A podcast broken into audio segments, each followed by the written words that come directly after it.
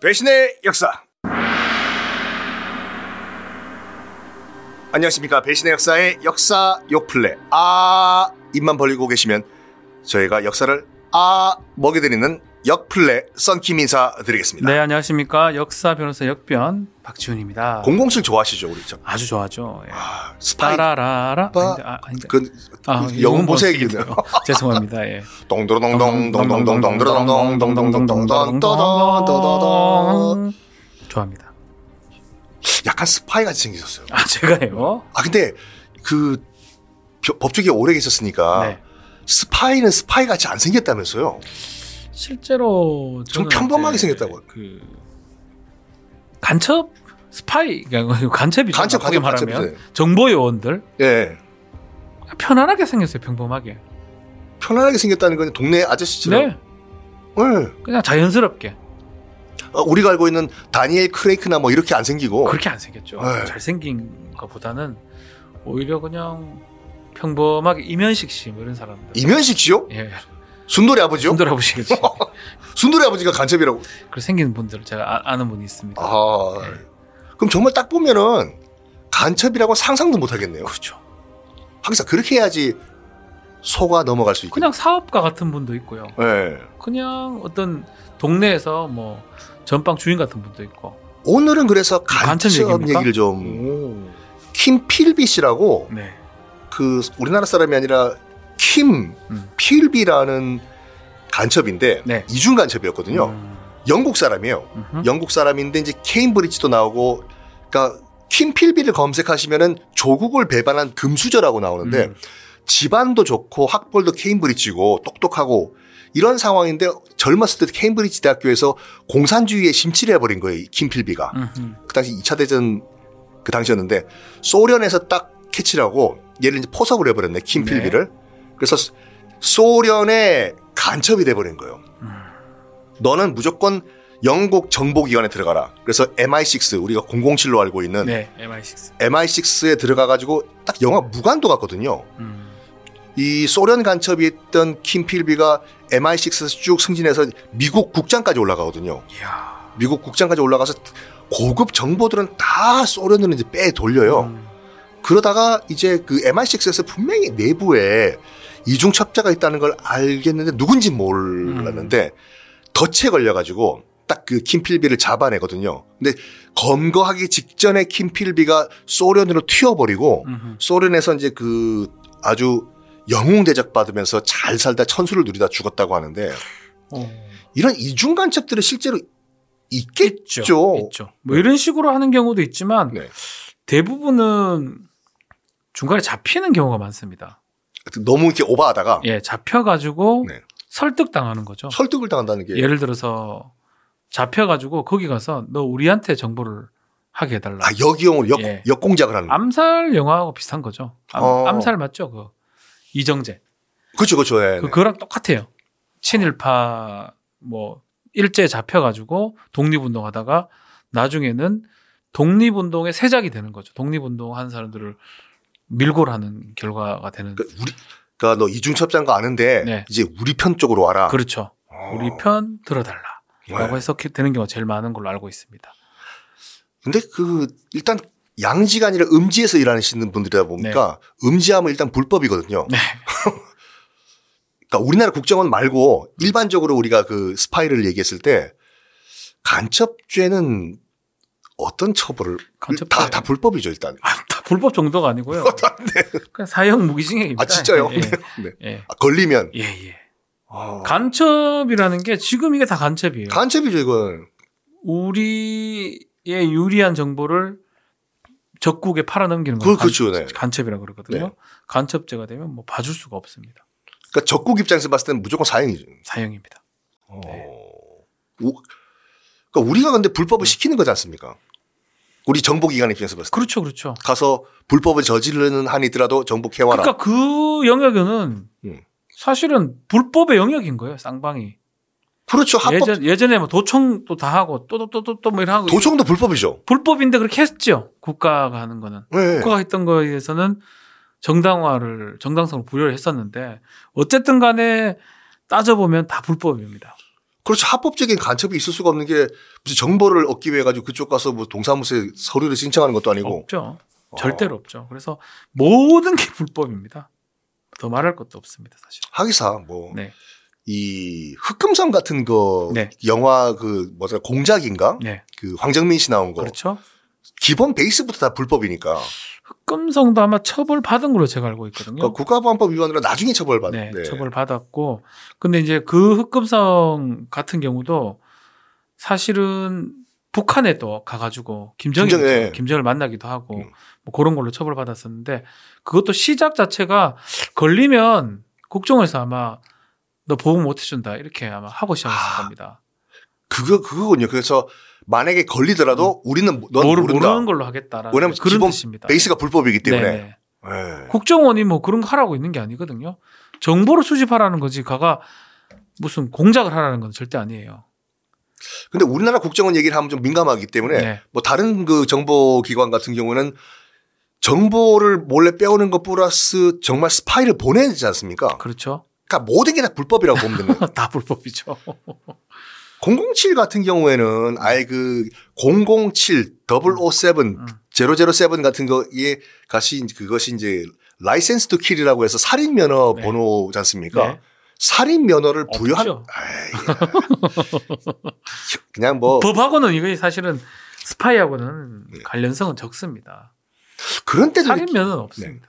그런데 또 다만 이런 건 있을 수 네. 있죠. 전쟁이 일어났을 때 네. 적국이나 적의 군인들한테 총을 쏘는 거는 뭐 그거는 가능하겠죠. 또 전쟁 중이니까 그요. 정당 행위라고 그러거든요. 네. 업무상 행위. 그래서 그런 것들은 살인죄가 뭐 면허는 아니지만 네. 위법성이 조각이 됩니다. 그런데 그걸 면허를 줬다고 하기는 좀 어렵습니다. 그러면 뭐- 세상의 모든 정보 기관들은 일단은 우리는 존재하지 않는다. 요원들은. 합니다. 통상은. 예. 그런데도 이렇게 국정원에 그 취업하고 하시는 분들은 멋있어서. 아, 그래서 국정원 중에 뭐 대다수는 정당하게 정보를 취득할 겁니다. 그렇죠. 예, 어디 잠입해가지고 뭐 누굴 죽여가면서 하지는 않기 때문에. 우리 너무 영화를 많이 본 예, 거예요. 예, 예. 네. 네. 그래서 그렇게 하는 사람이 뭐 대다수고 네. 소수 그렇게 하는 좀 이렇게 북한에 침입하거나 아니면 외국에 침입하는 사람들이 있을 수도 있는데 그거는 기본적으로는 다 범죄가 될 가능성이 높죠. 국정원 같은 경우는 이제 공무원인데 네. 대부분의 첩보기관들은 소속이 어디로 보통 보면 되나요? 지금 국정원이 제일 많고요. 네.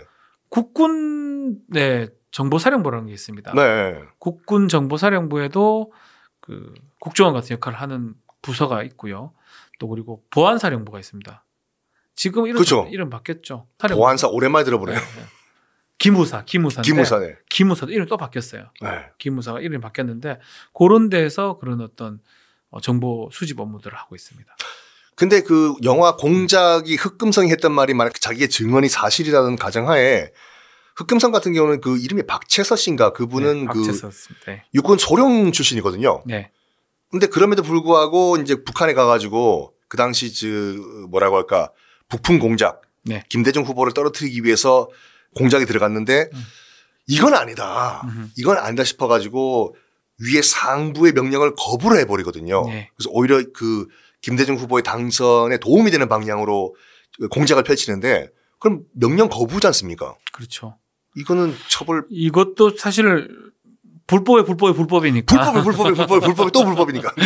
그걸로 처벌하기는 쉽지는 않을 것 같아요. 아, 또 기본적으로 지금 했던 것 자체가 이 흑금성 같은 경우는 적국 단체 사람들하고 만났던 거, 아 그거 반국가 뭐 국가보안법 위반 되는 거고요. 나중에 처벌도 받았을 겁니다. 그 때문에 거기에다가 또 뭐 정보 같은 것도 또 주는 척도 했을 거예요. 네. 정보를 주는 척도 하고 뭐 받는 척도 하고 했기 때문에 기본적으로 다 간첩죄 같은 게 성립할 수가 있거든요. 그래서 그 이후에 뭐 했던 거에 대해서 이건 또 잘 됐다, 이건 괜찮다 할 수도 없는 상황이 아닌가 이렇게 보입니다. 우리가 예전에는 저희가 이제 북한인들과 만나면은 뭐 국법법으로 처벌받았는데 요즘도 북한 사람과 만나면 처벌이 아 이제는 그 남북 교류법이라든지 이런 게 있기 때문에 네. 승인을 받거나 그 통일부에 하면 그 위법성이 조각된 경우가 많습니다. 처벌 안 받는 경우가 그냥 많습니다. 베이징에 있는 무슨 북한 옥류관 평양 냉면집에 가가지고 지금은 괜찮을 거. 북한 사람- 예전에 만났으면 바로 처벌됐었거든요. 접촉제. 그 지금은 아니겠지만 옛날에 그 누가 한번 그런 말씀 하시더라고요. 그 한 십몇 년 전에 중국에 있는 그 북한 식당 가가지고 찍은 사진 올리지 말라고 네, 그 처벌받을 수 있습니다. 가는 것 자체가 불법이라고. 그렇죠. 네. 가셨나요? 저는 안 갔습니다. 저는 일이 뭐 반갑습니다. 아, 반갑습니다. 반갑습니다. 안 갔습니다. 아, 중국 냉면이 먹고 싶어가지고 아, 북한 냉면이. 네. 자 그러면 이 네. 킴빌 아 킴필비라는 이중 간첩 네. 다행이라고 해야 될까? 어쨌든 음. 영국에서 체포가 안 되고 좋은 그 정말 핵심 정보들을 다 소련에 빼 돌려 가지고 그리고 또 소련으로 튀어 가지고 소련에서는 국가 영웅으로 대접을 받았거든요. 네. 근데 만약에 만약에 이 킴필비가 영국에서 잡혔다. 어떤 네. 처벌을 영국에서 잡혔다면 간첩죄입니다. 이거는. 우리나라에서 음. 두 가지 경우가 있, 있었네요. 우리나라 국민이 북한을 위해서 간첩 행위를 한 게 있고 네. 북한에서 온 난파 간첩이 잡힌 경우가 있고 둘다다 똑같이 봅니다. 간첩죠. 예. 어떤 처벌이 그럼? 사형 무기밖에 없습니다. 아 진짜요? 예, 예. 오. 예전에 무하마드 깐순가 예, 방법이 없어요. 맞던데요. 간첩죄는 사실 아주 가- 강하게 처벌하기 때문에 산업 스파이도 똑같나요? 그거 조금 달리 봅니다. 네. 산업 스파이는 예컨대 국가의 어떤 정보보다는 기업의 어떤 중요 정보들을 이렇게 밖으로 빼돌리는 거거든요. 네. 부정 경쟁 방지법 위반이 되고요. 네. 그것도 입증이 되고 만약 걸리게 되면 실형 받을 가능성이 높고요. 아 우리가 알고 있는 간첩죄는 아니네요. 그렇죠. 간첩은 국가의 중요한 정보를 적국에 팔아넘기는 행위를 말하는 네. 거거든요. 그거는 강하게 처벌이 되겠죠. 그러면 김필비는 무조건 사형 아니면 무기징역이네요. 그리고 사형을 주기에는 조금 그러니까 네. 뭐 글쎄요. 이건 뭐 무기징역 정도를 하지 해야 되지 않을까 싶습니다. 요즘도 근데 저는 자녀가 없어서 잘 모르는데 네. 학교에서 그 간첩 식별법 이런 거 하나요? 무슨 안 합니다. 요새는 흙, 저- 흙 묻은 구두 신고 다니면 신고하라 뭐 이런 거. 예전에 보면 뭐 단파 라디오 같은 것들 에이. 계속 뭐 보고 있거나 뭐 이런 사람들 신고하라. 아니면 뭐 사투리 쓰는 사람 신고하라. 어, 하- 함경도 사투리. 예. 근데 지금은 뭐 그런 거 없는 것 같습니다. 아, 웃기는 말도 안 되는 게제 네. 기억나는 게 뭐냐면은 동네 백수인데 네. 양담배 피면은 신고하라고 네. 공작금 받아가 받아가지고 담배 피고 또 오른손 검지 손가락 여기 굳은 살 베긴 놈들은 다 악수하다가 이 손가락 굳은 살 베기면 신고하라고 이 모습 보고 또또또또 이거 치다가 굳은 살 베겠다고. 네. 자 아, 이렇게 김필비는 그러면 무기징역으로 그래요. 지금 뭐 정확하게만 또 다시 말씀드리면 네. 군형법상은 사형하고 무기징역밖에 없고요. 네네네 그리고 일반 형법상에 네. 만약 이 킴빌비가 이거 뭐 군인은 아닌 것 같아요. 일반인이죠. 예, 일반인이라고 가정했을 때는 7년 이상입니다. 사형 무기 7년 이상. 오 세네요 이것도. 세죠, 뭐 간첩 자체가 네. 적국에 유리한 자료를 수집해서 그것을 넘겼던 행위를 말하는 건데 네. 그래서 무기징역에 처할 수 있을 것 같습니다. 이중 간첩 김필비는 무기징역. 네. 우리 흑금성 박채서 씨는 지금 살아 계시니까 네. 잘하셨어요. 그 영화 주인공이신데. 네, 네. 네. 황정민 아니겠습니까? 황정, 아, 황정민 씨네, 좋죠, 네. 자, 오늘 어떻게 마무리를? 자, 위초 비위조입니다. 네. 초나라를 위하는 것이지 조나라를 위하는 것이 아니다.